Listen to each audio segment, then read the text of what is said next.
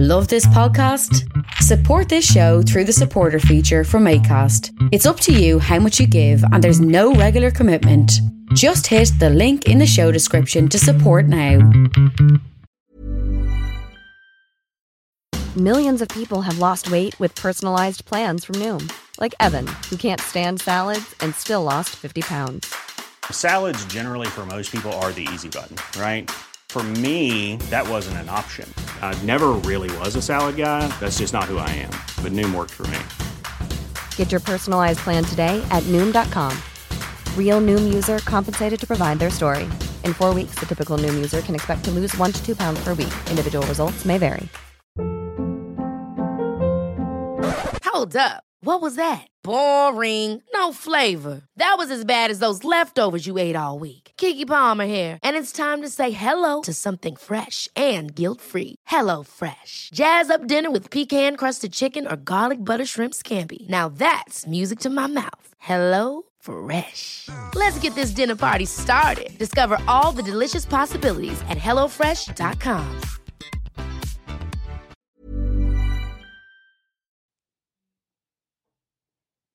If you enjoy Jerusalem Unplugged, you may also like to listen to Stories from Palestine podcast. My name is Crystal. I'm originally from the Netherlands. I am married to a Palestinian and I live in Beit Safafa between Bethlehem and Jerusalem. I studied history and tour guiding and I produce a weekly podcast called Stories from Palestine. You can find it on your favorite podcast player or go to the website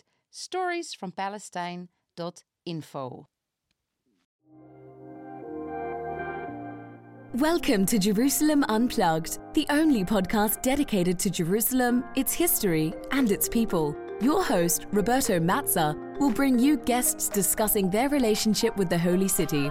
A journey through history, society, feelings, and hopes for the future. Follow the podcast on all social media platforms at Jerusalem Unplugged.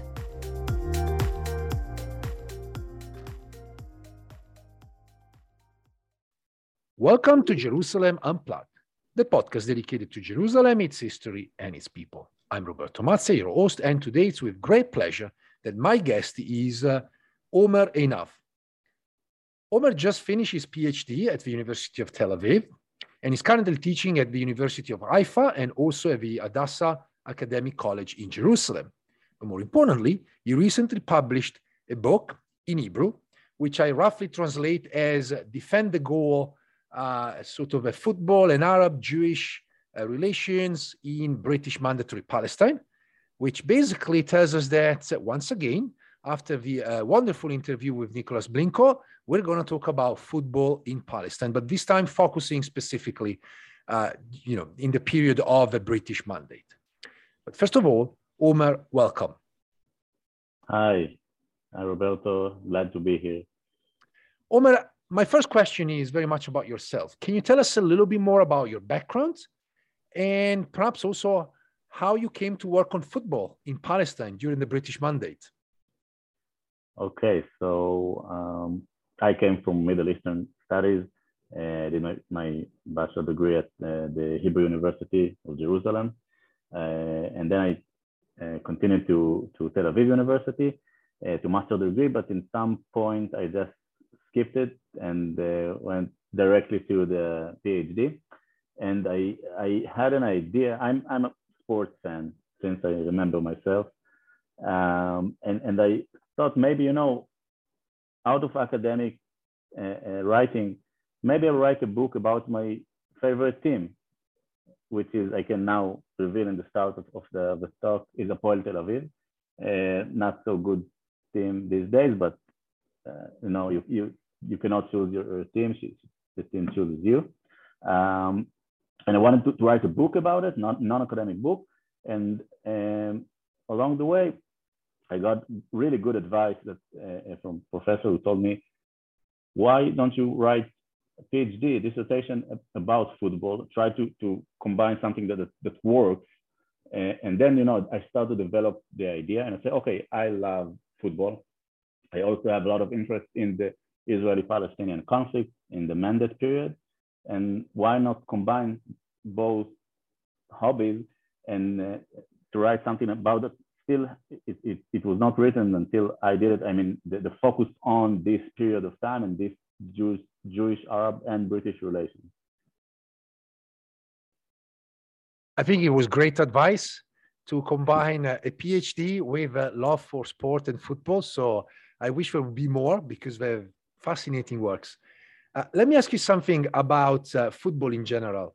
So if we go back to um, sort of the beginning of the British uh, uh, rule of Palestine, how did football come to Palestine? Uh, do we have examples of uh, football predating the, the, arrival of the British, or is that essentially a British enterprise? although the British would like me to say that it's a British thing, unfortunately, I have to say the truth. Um, like many other things in, in the Palestine culture, uh, football uh, come, came here uh, in the Ottoman, late Ottoman period, late 1890s. I found the first place that football was kicked. It was the St. George School in Jerusalem, which you know has its English influence. Uh, so that was the first place. Late 1890s, also uh, Raudat al-Ma'arif school uh, this year.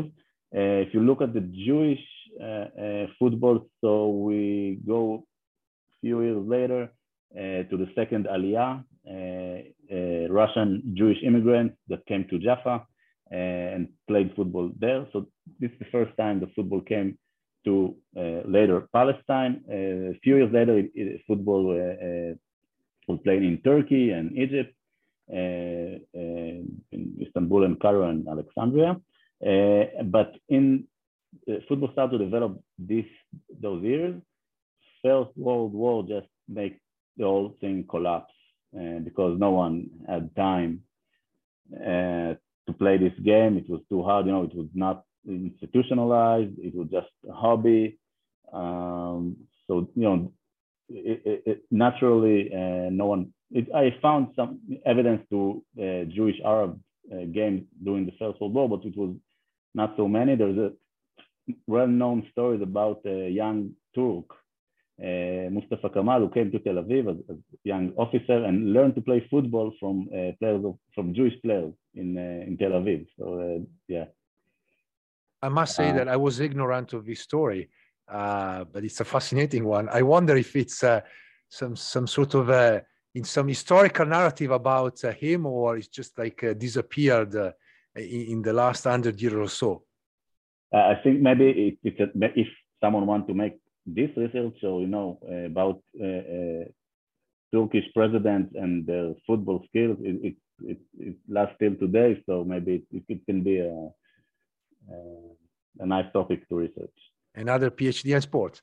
Uh, I, am curious about something. So you, you said that uh, uh, football was obviously introduced uh, in the late Ottoman era, and obviously World War One stopped everything back then was football for children for grown-ups i mean what, what kind of sport we are talking about something uh, like that people were uh, sort of attracted to or was literally something for for kids also it depends on which community you ask about if you ask about uh, uh, the arab palestinian community it was just an elite thing just you know in the in the colleges and the schools it was very uh, bourgeois uh, uh, thing to do with, within the, the Arab Palestinian community.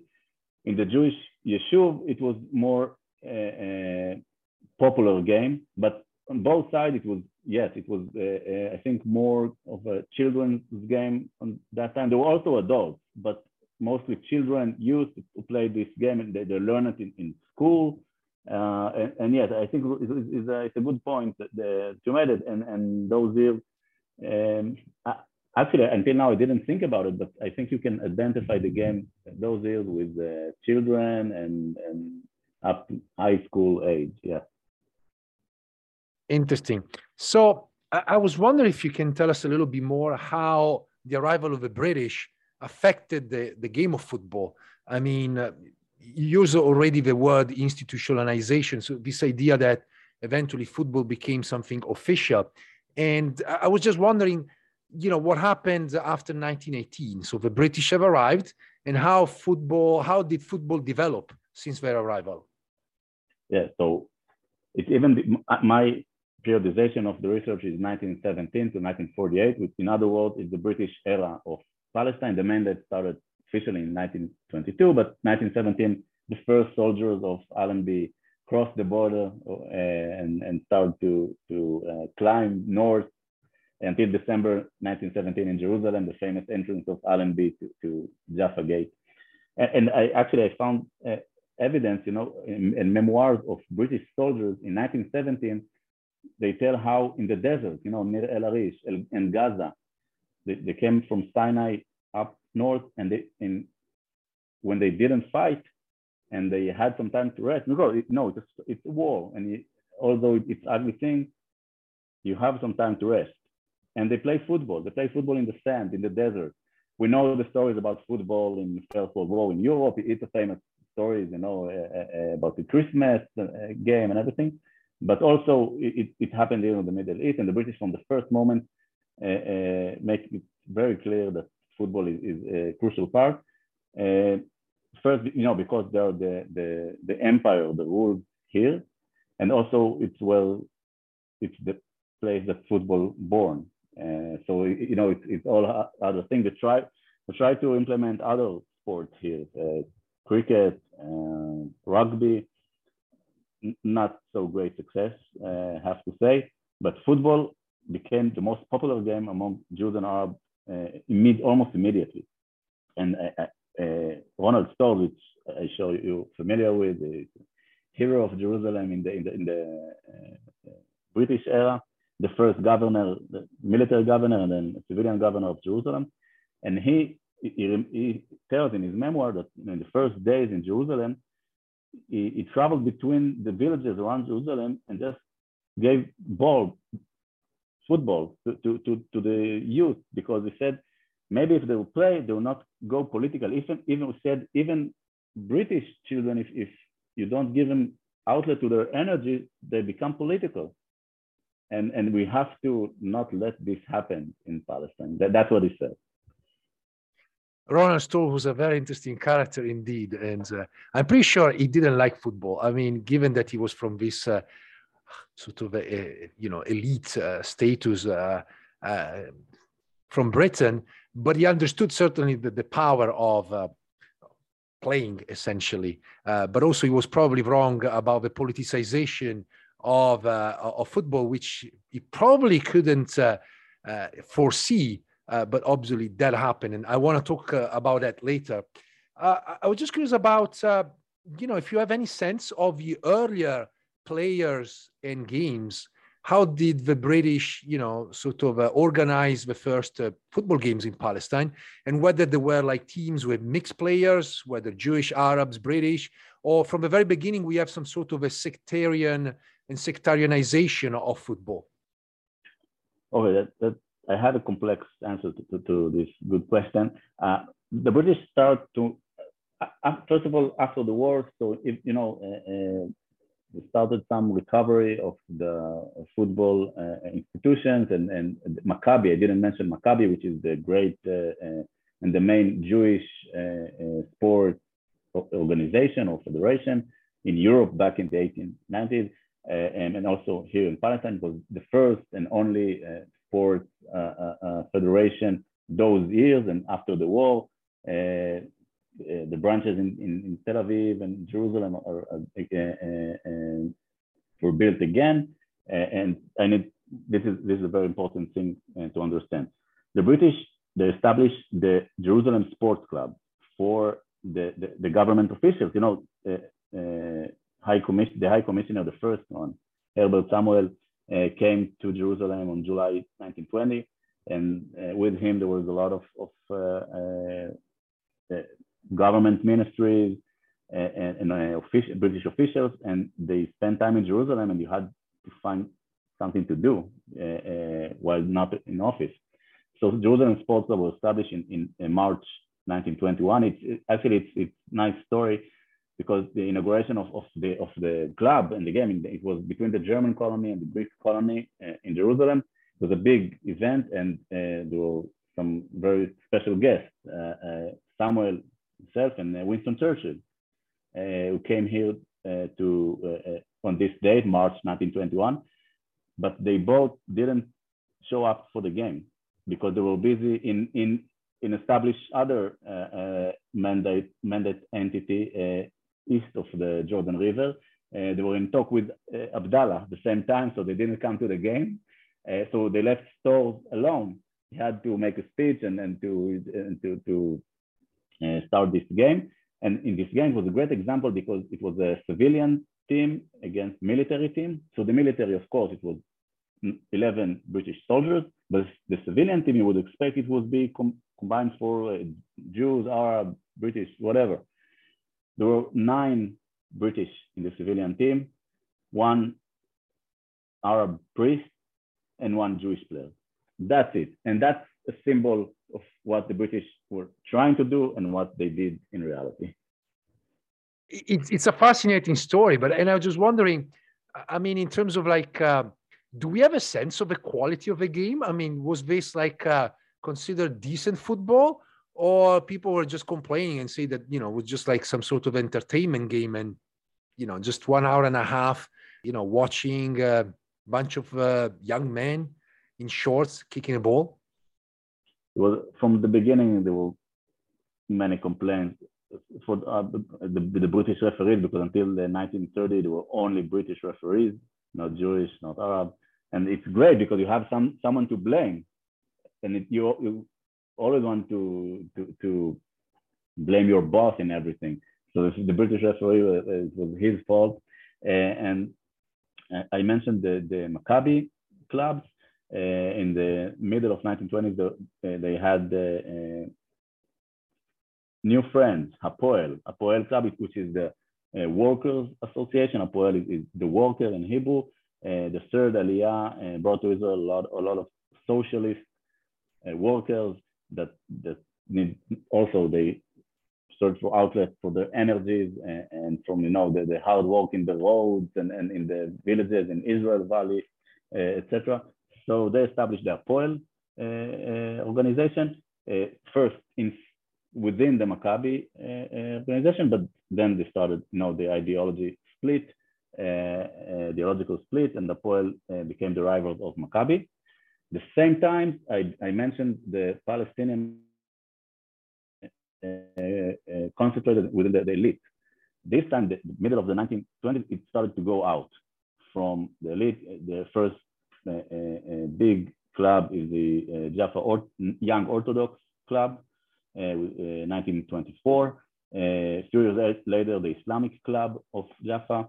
We started to see clubs in Gaza, in Jerusalem, Hebron, Nablus, uh, all these places uh, we see Palestinian club. And also, uh, all the time it was, you know, uh, uh, two steps after the Jewish, uh, the, the, Zionist sport institutions. and that was the, the state of affairs all along the, the mandate period.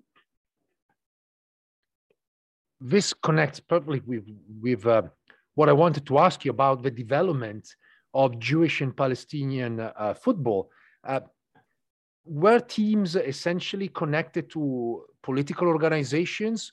Uh, did they follow, I don't know, uh, particularly looking at the Palestinian community, sort of religious affiliations, so either Greek Orthodox, Catholics, uh, Muslims? Uh, and what, are, what about the Jews? I mean, are they all Ashkenazi Jews, or there is also sort of intermixing with, uh, let's call them just Mizrahi Oriental Jews? Yeah, it, it was it was not the same on, on, on the, the two uh, communities.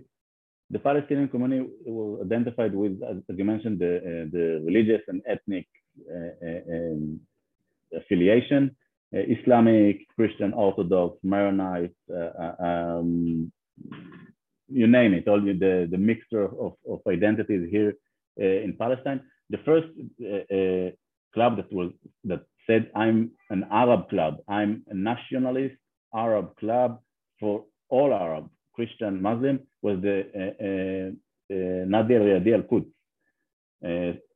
Jerusalem Sports Club, 1927. Their uniform were the, what, you know, if you look on the last month, we see the flags of Palestine in, in, in Israel that were controversial in the Israeli discourse.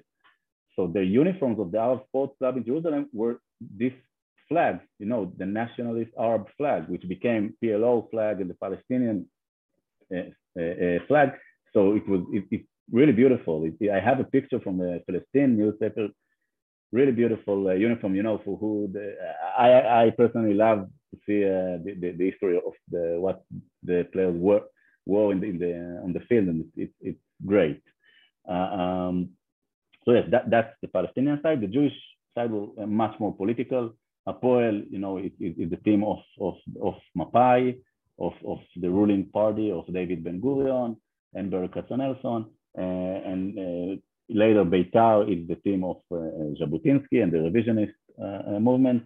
So yeah, much more political. But also in the Jewish community, you have you had the teams of of the ethnical groups. You know, Yemen, uh, and uh, Sephardi Jews from from uh, Jerusalem, and they, they had their teams, but it was really not strong and not very significant in country level. I'm curious about languages. I mean, nowadays, if we look at uh, football in Israel, uh, I mean, even Arab teams, they obviously have to use Hebrew as some sort of a lingua franca for, for the league. I, was wondering, is there a sense of uh, which language or which languages they used uh, amongst the players, in, you know, between teams, the officials? Obviously, you mentioned the British, so English must have been very popular. Uh, uh were there language barriers between uh, the teams and players? Actually, I have a, good story about that, but I have to jump ahead to to my to uh, the 19 Second World War, 1940, 1941. Um, so that time, uh, uh, you know, the Arab society, the Palestinian society, pretty much collapsed after the Arab Revolt, 1936, 1939. Uh, so the Palestinian club, uh, they joined the uh, Palestine Football Association, which was was Zionist, and the clubs joined. And you know, one of them, of their demands was that all the documents of the association will be translated to Arab, to Arabic. And of course, surprisingly, out of the blue, uh, the Zionists refused. They said, we don't have enough people to do it. We don't have money, blah, blah, blah. Uh, and it was, uh, uh, it, it, hurt. It hurt because the, the it was like uh, the Palestinian club felt once again that they're not part of this organization. No one cares about them. Uh, and, and yes, it, it was kind of uh, how do I put it? Uh, uh, it's too bad because it was a chance to make something nice. It would not change the future. It would not prevent, I guess, 1948, but I wish it would happen and it didn't. I guess we will go back later to uh, of the end of the mandate, but this was definitely a good story. Uh, and also the complexity of football and how football also reflects uh, uh, sort of daily life of, of individuals living in Palestine at the time and the various communities, particularly arriving into Palestine, bringing with them languages, different cultures, and so forth. I, am curious about the politicization of football. Was it uh, immediately made it uh, political by the various parties, or is there a moment in the history of uh, football in Palestine that actually football was just a game? All the all along uh, in period and maybe after, but I focused on the uh, period I researched. It. it was all the time, also you know not politicized and and also very political at the same time. For example, I, I have a lot of, of stories, so yeah, a story for every for every topic. Uh, in 1930, uh, you have the, the white white paper uh, Passfield. you uh, know, it was uh, a great uh, controversy between the Jewish community, the Yishuv, and the British because there were limitations about the immigration and, and, and, and selling land to Jewish people. So in, in a, the British, there was a fight in in a Brit, in a game between British police uh, uh, between the British police and and, and Hapoel Haifa in Haifa, and the High Commissioner decide, decided, it was the Chancellor then, it decided to ban all civilian teams in Palestine. The British, British will not play against any, police any uh, uh, they say civilian, they, they meant Jewish teams. So there was one Saturday, there was supposed to be a game in Haifa between Hapoel Haifa and, and the other uh, uh, British team. And the British team didn't arrive because of the ban. So the Jewish team didn't know what to do. They were in the game, you know, they, they, they put the uniform, they, they waited to start play. What, what, what is the solution? The closest team was the Arab club of Haifa. So they invited them and they came quickly. And there was a game between uh, uh, Hapoel Haifa and the club uh, Ittihad uh, from Haifa. And at the same time, the Palestinian leadership also banned the, the, the, the Zionist leadership. So, uh, you know, you see for one hand, you see the, the, the ban and all the influence, how the, the politics uh, enters the field, uh, and you it, you cannot say you, you, it just one, it's one thing. But the other end, here you see Jews and Arabs play together, uh, although despite this uh, uh, conflict, and this, is just one example for how it worked worked most of the time.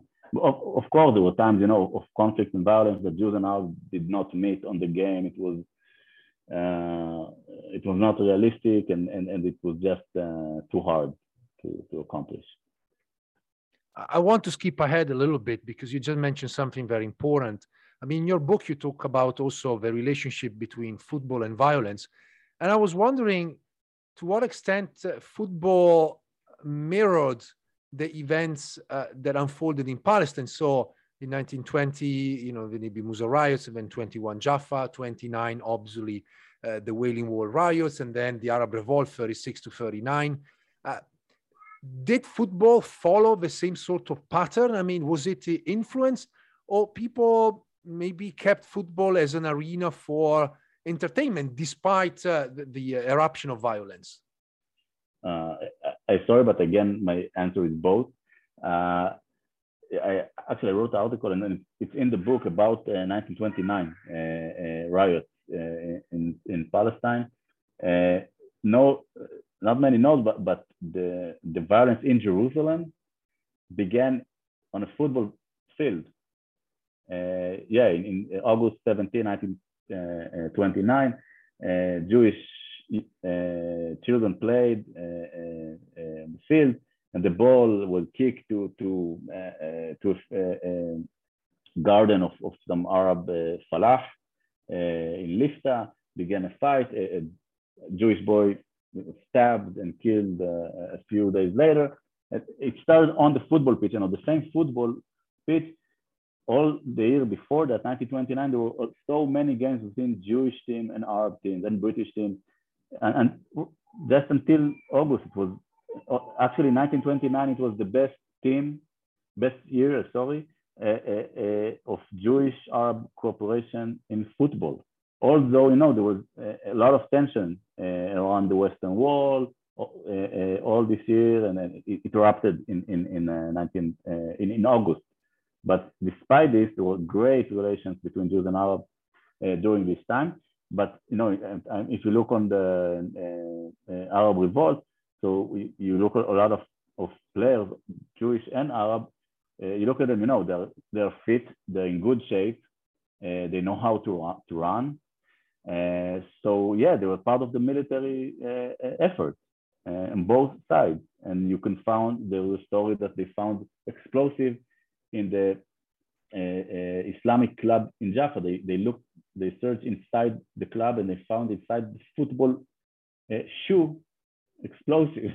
It was just one story, but you, you cannot separate violence and football during this time. No, today, football players are not join the army. The, in Israel, they get, you know, they, they, they just, uh, they don't do it uh, all around the world, uh, of course. But back then, because they didn't, they were not professional, they didn't get paid for, for football, so they had to to make a living for uh, for military uh, activity.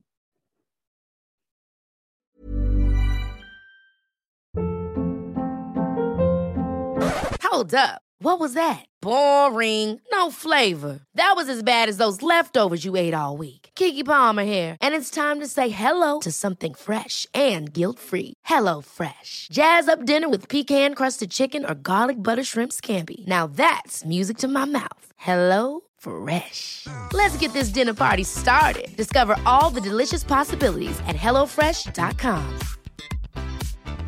Hey, it's Ryan Reynolds, and I'm here with Keith, co star of my upcoming film, If, only in theaters, May 17th. Do you want to tell people the big news? All right, I'll do. Sign up now and you'll get unlimited for $15 a month and six months of Paramount Plus Essential Plan on us. Mintmobile.com slash switch. Upfront payment of $45 equivalent to $15 per month. Unlimited over 40 gigabytes per month. Face lower speeds. Videos at 480p. Active Mint customers by 531.24 get six months of Paramount Plus Essential Plan. Auto renews after six months. Offer ends May 31st, 2024. Separate Paramount Plus registration required. Terms and conditions apply if rated PG. Millions of people have lost weight with personalized plans from Noom. Like Evan, who can't stand salads and still lost 50 pounds. Salads, generally, for most people, are the easy button, right? For me, that wasn't an option. I never really was a salad guy. That's just not who I am. But Noom worked for me. Get your personalized plan today at Noom.com. Real Noom user compensated to provide their story. In four weeks, the typical Noom user can expect to lose one to two pounds per week. Individual results may vary. Hiring for your small business? If you're not looking for professionals on LinkedIn, you're looking in the wrong place. That's like looking for your car keys in a fish tank. LinkedIn helps you hire professionals you can't find anywhere else, even those who aren't actively searching for a new job but might be open to the perfect role. In a given month, over 70% of LinkedIn users don't even visit other leading job sites. So start looking in the right place. With LinkedIn, you can hire professionals like a professional. Post your free job on linkedin.com slash achieve today. That's fascinating. And I must admit, I didn't know that uh, Israeli professional football player would actually skip the army. So uh, it's a new piece of knowledge. Uh, no, they're not necessarily skip, but you know, they're not, they're definitely not uh, holding a gun and go to fight in the borders. Let's say a different kind of service, an alternative yeah. one. I'm curious about, uh, you know, this idea of uh, institutionalizing football. And so I was wondering when did the Jewish and the Palestinian uh, sort of communities began to actually form organizations and what kind of organizations they formed? Uh, and also, you already mentioned that obviously there were contacts between the communities. And I was wondering if these organizations, uh, you know, try to cooperate or maybe even organize games together, or from the get go, they just uh, operated separately? Okay, so, so uh, uh, uh the Zionist sports uh, institutions were ahead of the Palestinian ones. And there was in 1920s, the goal, as no, as other aspects of Yishuv and what the Yishuv tried to to try to be a state at some point. So, uh, in, from an institutional perspective, so they were trying to, to, to uh, establish a Jewish Zionist uh, association, football association. And they did in 1927. The big challenge was, you know, to make peace between Apoel and Maccabi.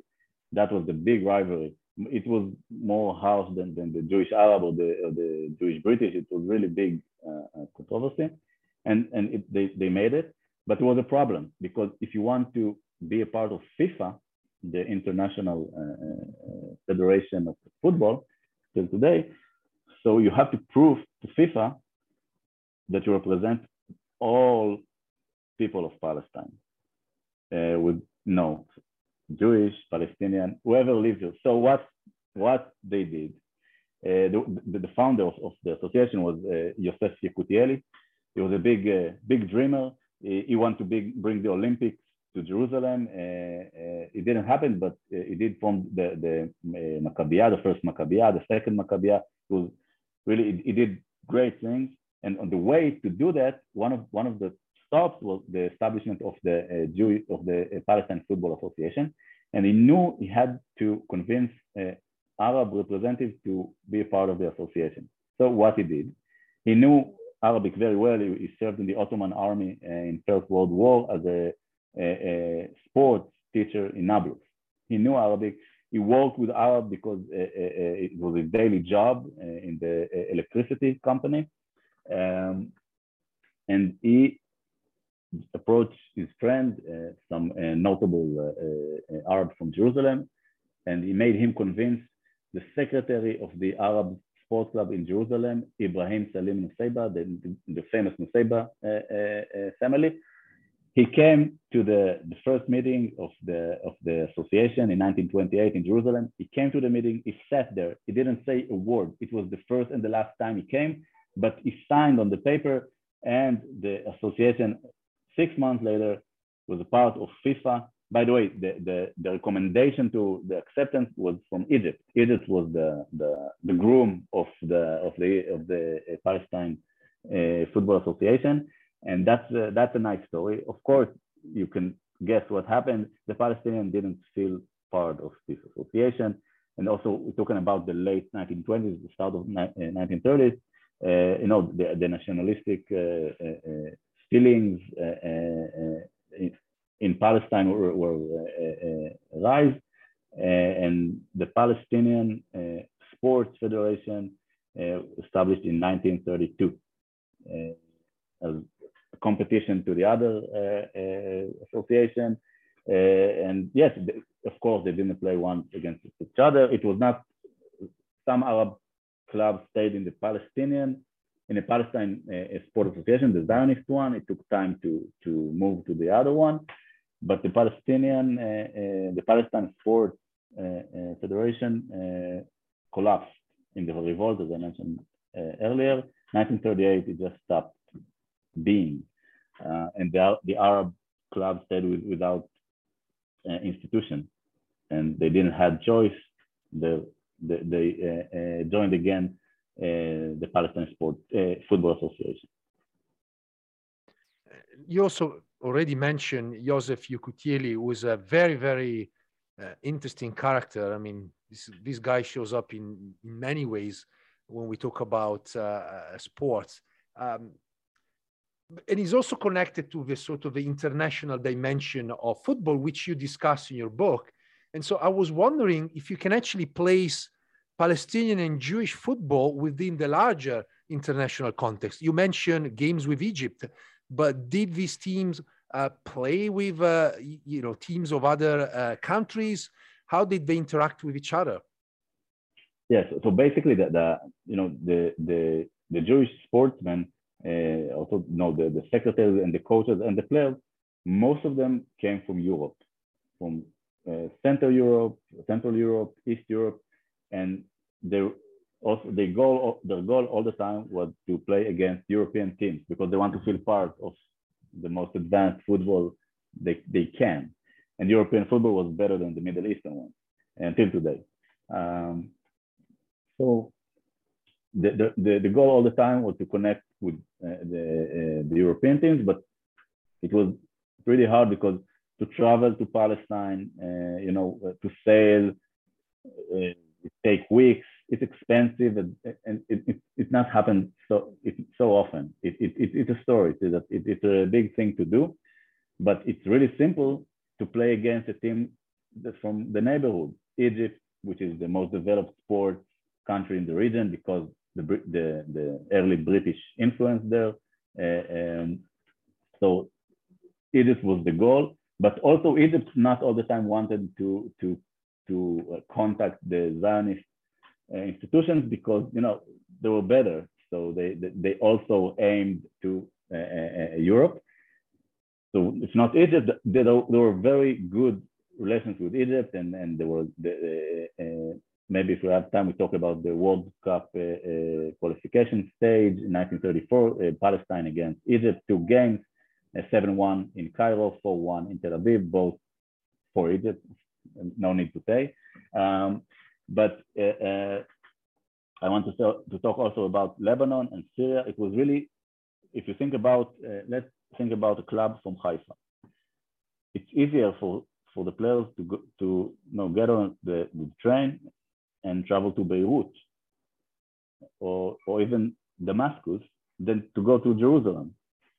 Uh, it, it, and the, the, borders are open. We're talking about uh, mandatory times, uh, French, British mandates in uh, Lebanon, Syria, Palestine, Transjordan. Uh, so yes, that, that, that uh, it was there were very good relations. Uh, Lebanese teams came to, to Palestine, Palest, uh, uh, Zionist teams traveled to, to Beirut, Damascus. But the problem was that, that when you have two associations here, so the Egyptians and the Lebanese are in problem because they want to play against the Zionists because they have very good connections and they, they, they have no reason not to, to, to connect with them. But, you know, the, the, the Palestinian uh, uh, nationalists uh, told them that it's not okay. They're hurting, they're, they're uh, undermining the, the Arab national uh, struggle and how they can play against the Zionists. It, it, it's unbelievable that they do it. So it, the, the well, problem, and the, the, there were cases where uh, Lebanese or Egyptian teams came to a visit. They played Jewish teams in Jerusalem and, and, and Tel Aviv and Haifa. And the Mufti uh, got mad. And a, a, day after, they just organized from nothing again again Palestinian teams that everyone, everybody will be satisfied. Uh, and it was not so convenient uh, situation. So in 1935, it stopped. The, the relations between the Jewish team uh, and the Arab teams from the region stopped because they had to choose. They didn't have choice. They have to choose someone, and naturally they chose the Palestinian side. Uh, the relations got better again during World War II because uh, the Jewish Jewish Arab relations in Palestine were better. Uh, yeah, it was a, it was a great part of the development of the football here, uh, the, the, relations with the international arena. I have a million dollar question. Uh, given the current status of uh, Arab uh, Israeli relations, particularly some of the Arab countries that are, for whatever reasons, getting closer to Israel, do you ever expect a game played between I don't know Israel and Egypt or Israel and uh, Saudi Arabia or uh, the Emirates? The short answer is no. now, if you if you remember the last decade, uh, Mohamed Salah, uh, it was not it, not the big star of Liverpool today. He was the player of, of uh, football club FC Basel. He played in Tel Aviv against uh, Maccabi Tel Aviv in the qualification of the Champions League and he had a problem. He didn't want to come. He didn't want to come to Israel, but they forced him to do it. So he came, and there's a movie. There's, it's a great scene. You know, the start of the game, players shake hands from both teams. He didn't shake hands. He did a fist like this, and, and he didn't, and he gave it to all the players of Maccabi. It was his protest. Of course, the big protest is that he scored goals that uh, make helped his team to win and to eliminate Maccabi Tel Aviv, uh, which I'm not sorry for. But uh, it was a, a, a, one example. Maybe with the goal states, it will be different because you know the people in UAE or uh, Bahrain or whatever they don't have the same hate uh, that Egyptians have toward Israel in terms of you know their education and their history Israel, Israel and Egypt, you know, go way back in rivalry and everything. Uh, so I have to be pessimistic uh, about it, unfortunately. I just want to ask you something about, uh, um, you know, going back to the question of, uh, of violence. So obviously the relationship between football and violence is a complicated one because it's about uh, crowds, is about players themselves, and sometimes it's about the politics behind the various football teams. And I was wondering if you have uh, perhaps examples of the various forms of violence that developed uh, uh, under the British in Palestine between uh, uh, teams, but also between you know clubs uh, as you know Palestinians and Jewish clubs. Yes, you have you know some very daily stories, you know, violence between fans, between the crowd that they're throwing stones and, and, and, and bottles and everything, which is, yeah, it happened. To be honest, it happened more be, uh, uh, between Jews and, and British, British and Arab, uh, much more than between Jewish and Arab teams, I must say. The violence was kept out of this of, of, of the field uh, most of the time. But I have some interesting story. I, I go back again to 1929 uh, Hapoel Tel Aviv, uh, the socialist, the worker team, uh, well known. Uh, they had a player named Simcha Khinkis. He was uh, also a, policeman. He also a member of the Hagana organization. Uh, he played for, for, police team with, with the Arab players. He played in Hapoel Tel Aviv. In 1929, he's, he's a policeman standing in, in, uh, uh, in the road between Jaffa and Tel Aviv, and he see his friend killed in the Arab attack on Tel Aviv the same day. He just took his gun, uh, ran inside Jaffa and killed a Palestinian family. And he was sentenced to death. Uh, it didn't happen. Uh, he got released after six years, you know, in the, uh, um, uh, it was the 70th birthday of, of George V. Uh, I think they, they just, just a lot, of, a lot of prisoners. He didn't die, he became kind of a hero but in the Zionist narrative, he got he, he was forgotten because I think it, it was not something to be proud of. He, he, assassinated a family with no reason, although you know it, it was inside in the context of violence, uh, tough violence uh, in Tel Aviv and Jaffa and all Palestine. But it, it's just one example of, of, of the, the, connection. I, I wrote about it a lot in the book, specific on this play the, he had a cooperation with Arab in the police, uh, with his team in Hapoel. I, I tried to examine what he felt, what, what, what was the main uh, uh, uh factor, what made him to do what he did. And, and I tried to, to, to, to figure it out because it, it, today we, can, we not see, we don't see this case, we don't see a football player that, that's holding a gun. We talked about it earlier back then it was part of, of the life. Uh, it was a national struggle struggle between two communities, uh, and it's hard to, to separate between the, the, the political struggle and football. Uh, another example is, a uh, British officer, uh, British policeman uh, Raymond Cafferata, which was also a, fantastic football player, fantastic.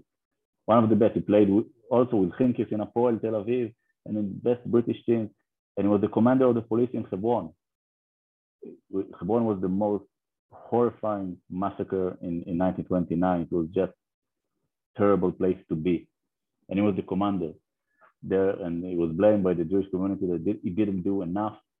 The British, uh, the British praised him for he, he did prevent uh, one case. He killed uh, Arab uh, uh, that, that, attacked and tried to rape a, a, a Jewish uh, girl but you know all, all the sides blamed him. Uh, typically, you know, uh, the British felt felt both Jewish and Arab blame, blame, blaming them in the situation, and he was a great case study for that. He, he I think he, he, he made a record because in two times in the difference of 17 years, Jewish and Arab tried to kill them separately. so that's something to be pr- proud of. Uh, and, and they asked them if which of the community preferred pro-Arab or pro-Jewish. He said, leave me alone, I'm pro-British. Which makes sense. Yeah. I, have a couple of more questions, and one is very much picking up on an article, uh, and I think there are two versions, one in Hebrew and one in English, uh, that was published, in, uh, published on Haaretz, discussing basically your book and mentioning the question of Beitar Jerusalem. And essentially, if I summarize it correctly, the argument was that uh, uh, at some point, uh, Arab teams were kind of eager to admit Beitar Jerusalem into their own league, which I found it fascinating. And I was wondering, first of all, you can tell us a little bit more about this club, which is uh, for a variety of reasons, probably not very good reasons, but certainly very famous, uh, not just in Israel, but outside Israel too and also you know a little bit about uh, the, the, story i mean the relationship between beitar and other clubs. Yeah okay so i need to say that uh, also in my book you can see of course in, in the, the, the headline was about beitar jerusalem. I understand that I, I, okay that, that's that journalism. But i have to say the main story of beitar during the mandate period is beitar tel aviv. Today this team is, is not significant but Beitar Tel Aviv, it was the most famous uh, uh, team uh, of Beitar. Beitar is the, movement of the revisionist Jabotinsky. today, it's the you know the Likud party. It's the today's version of of, of this movement. And Beitar Tel Aviv became the best team in Palestine in 1940. It was just combined uh, uh, Uh, uh, consequences, consequences and, and it just became the best team. But they had a problem because Maccabi and Apoel, which had continuous fight between them, they didn't want Beitar to be part of, of this fight. They wanted to leave them out of this. So Beitar was left out. And at the same time, if you remember, the Arab club joined the association again in 1939, 1940 in World War II. So you have Beitar and you have the Arab Palestinian club. Both are neglected by Apoel and Maccabi from the association. So they find themselves in kind of alliance, kind of, not, it's, it's not alliance because Beitar had difficulties to cooperate with Arab. Uh, although, you know, the, the, ideology of Jabotinsky, uh, if we know it, uh, the, the relations uh, uh, to Arab is very respectful and, and not as, you know, what can people uh, maybe think today. Jabotinsky thought that the Arabs should be uh, equal and have rights and be a part of, of, of, the, the Jewish state. But so Beitar uh, uh, did cooperate with Arab teams and Beitar Jerusalem specifically, they, they, were not so good team in 1930s. They just they began to be important in the mid, let's say 1944, 1945. And then they I found that the last game between the official game between Jewish team and Arab team in Palestine before 1948 is between Beitar Jerusalem and the Dejani club in uh, Jerusalem in 1945. And on that time, Beitar Jerusalem got an offer from, from the Palestinian Palestine Sports Federation to join them. I cannot say how much serious it was, and uh, it was not so close to happen because Beitar although they did want to Arab to be part of the uh, uh, Zionist Association, they always, uh, it was not a question, they always preferred the national uh, uh, interest and it was not a question at all. But I, I, do mention that in 1946, the Palestine Sports Federation tried to uh, be accepted to FIFA because they want also recognition. It didn't succeed, of course, no surprise. FIFA said Palestine need one association and work it out between you two. Don't bother us.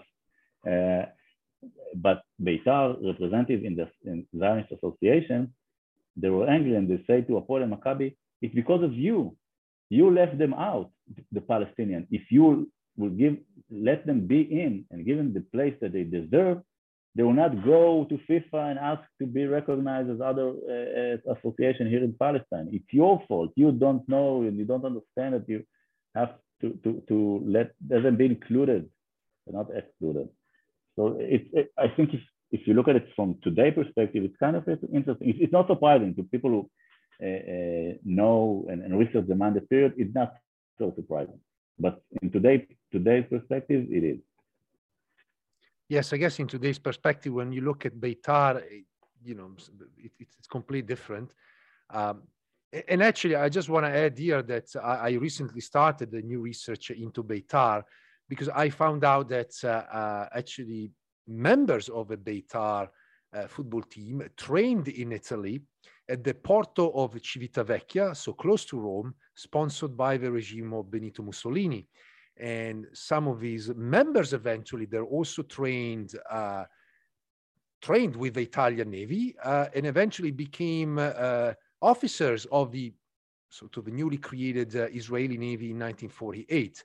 So again, politics, military ideology, uh, and again, it's you know there is this sort of a paradoxical, I would say, connection between the Beitar movement and fascist Italy right by the time when uh, Mussolini adopted the racial laws, which excluded Jews from uh, uh, sort of Italian society, uh, again, eventually these laws were disattended and it's only with the Nazi occupation of Italy that these laws were, you know, picked up and Jews suffered the consequences. But it really shows also this uh, sort of a paradox uh, in the link between Beitar and fascist organizations. But we leave yes, it there. Just, uh, uh, I mentioned, I think uh, uh, Dan Tamir wrote about the connection between the revisionists and, and, and fascists. he had some research, and, and I also mentioned recently published book of Shaul Adar in English. It was published in UK about uh, Beitar Jerusalem, more contemporary, recent years, and, and but he tells he starts from the mandate period, uh, and he, he shed light on, on, on the club and its political aspects, and uh also very recommended. Yeah, and it shows that uh, in every country, I mean, I would say almost inevitably, football teams have political connections. Uh, uh, whether uh, you know whether it's a Labour Party, socialist or right wing, and uh, are expressions of uh, social classes or religious organization. I mean, uh, if we look at Turkey, which is another country where uh, football teams are essentially politicized to the point that you know they can be distinguished between pro or against you know the current regime and so forth was in Spain between Real Madrid and Barcelona. One essentially was the team of Franco and the other was the opponent. So it's a fascinating uh, sort of uh, history to read through the lenses of football. I have one last question, very much about the legacy. What is the legacy of uh, sort of the British and you know and football in general uh, after the, the end of the British mandate? So I would say, if we look just you know through the sports lens, so the, the British succeed in, in implement this game. It's the most popular game in Israel, although we're not so good at it. Jews and Arabs alike. No, we're not good. We're not get the hint. Eh, eh, eh, we're not under. We just refuse to let it go. But there's no competition. It's the most popular game here, and I think it is the legacy of the British. Uh, it's, a, it's a question if you know if they were not here, what would happen and what was the place of football. But they were, and it, football it, it, it's a British thing. Uh, you cannot deny it. Back then, it, it, the place where the football born. Uh, so I think in, in terms of football, uh, the legacy is, is, quite clear. But you know, there, there's a lot of history after 1948. What happened to Palestinian clubs in in the West Bank, in Gaza, in Israel, in Lebanon, Syria, uh, Jordan. Uh, Al Wahdat uh, club, for example, the Palestinian club in, in the refugee camp in Amman, which came the, the, a big team, the rivalry of uh, Faisal, the, the club of the Hashemites.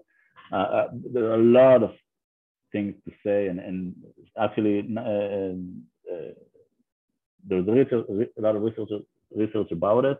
Uh, Tamir Sorek wrote about it, and Amir Ben Porat and other researchers.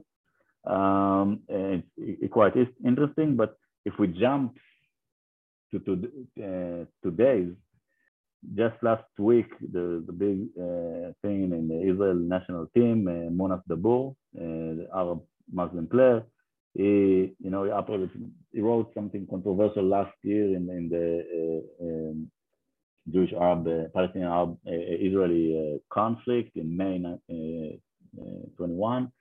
And it was a big scandal, and you know the, the fans in the stadium of the Israeli national team booed him and they, they didn't want him to play. And now we need to decide what he's going to do because a lot of, of pressure from his family to uh, resign and, and, not play for the national team again. Uh, but I would say that if in the mandate period, British had to force, in many of cases, uh, Jewish Arab cooperation in football. So today, there's no necessity necessity for that because uh, there are many Arab players in the Israeli national team. No one forced anyone to do it. They just had, equal chance because and because they are good, they are playing there, and it's a, almost you cannot find this equal uh, uh um, thing in, in other uh, fields in, in, in Israel. Maybe just in hospital or pharmacies, but if you look at academics, on politics, on the, the war, high tech, whatever, you cannot see what you see on, the football field, and the Israeli national team and in Israel Premier League and everything. so I, I choose to say because uh, there are some maybe it's an optimistic take on, on the situation and then the thing that got a little better than 80 years ago. This was uh, Omer Einav, author of, and this is a rough translation, Defend the Goal, Football and Arab Jewish Relations in Mandatory Palestine. The book has been published in Hebrew. Omer is uh, currently teaching at the University of Haifa and the Hadassah Academic College in Jerusalem. Omer, thank you so much. Thank you, Roberto. Thank you very much. Thanks for listening. If you enjoyed this episode and you'd like to support the podcast, please share it with others on social media or leave a rating and review. To catch all the latest, follow us on Instagram, Twitter, and Facebook at Jerusalem Unplugged. Thanks, and I'll see you next time.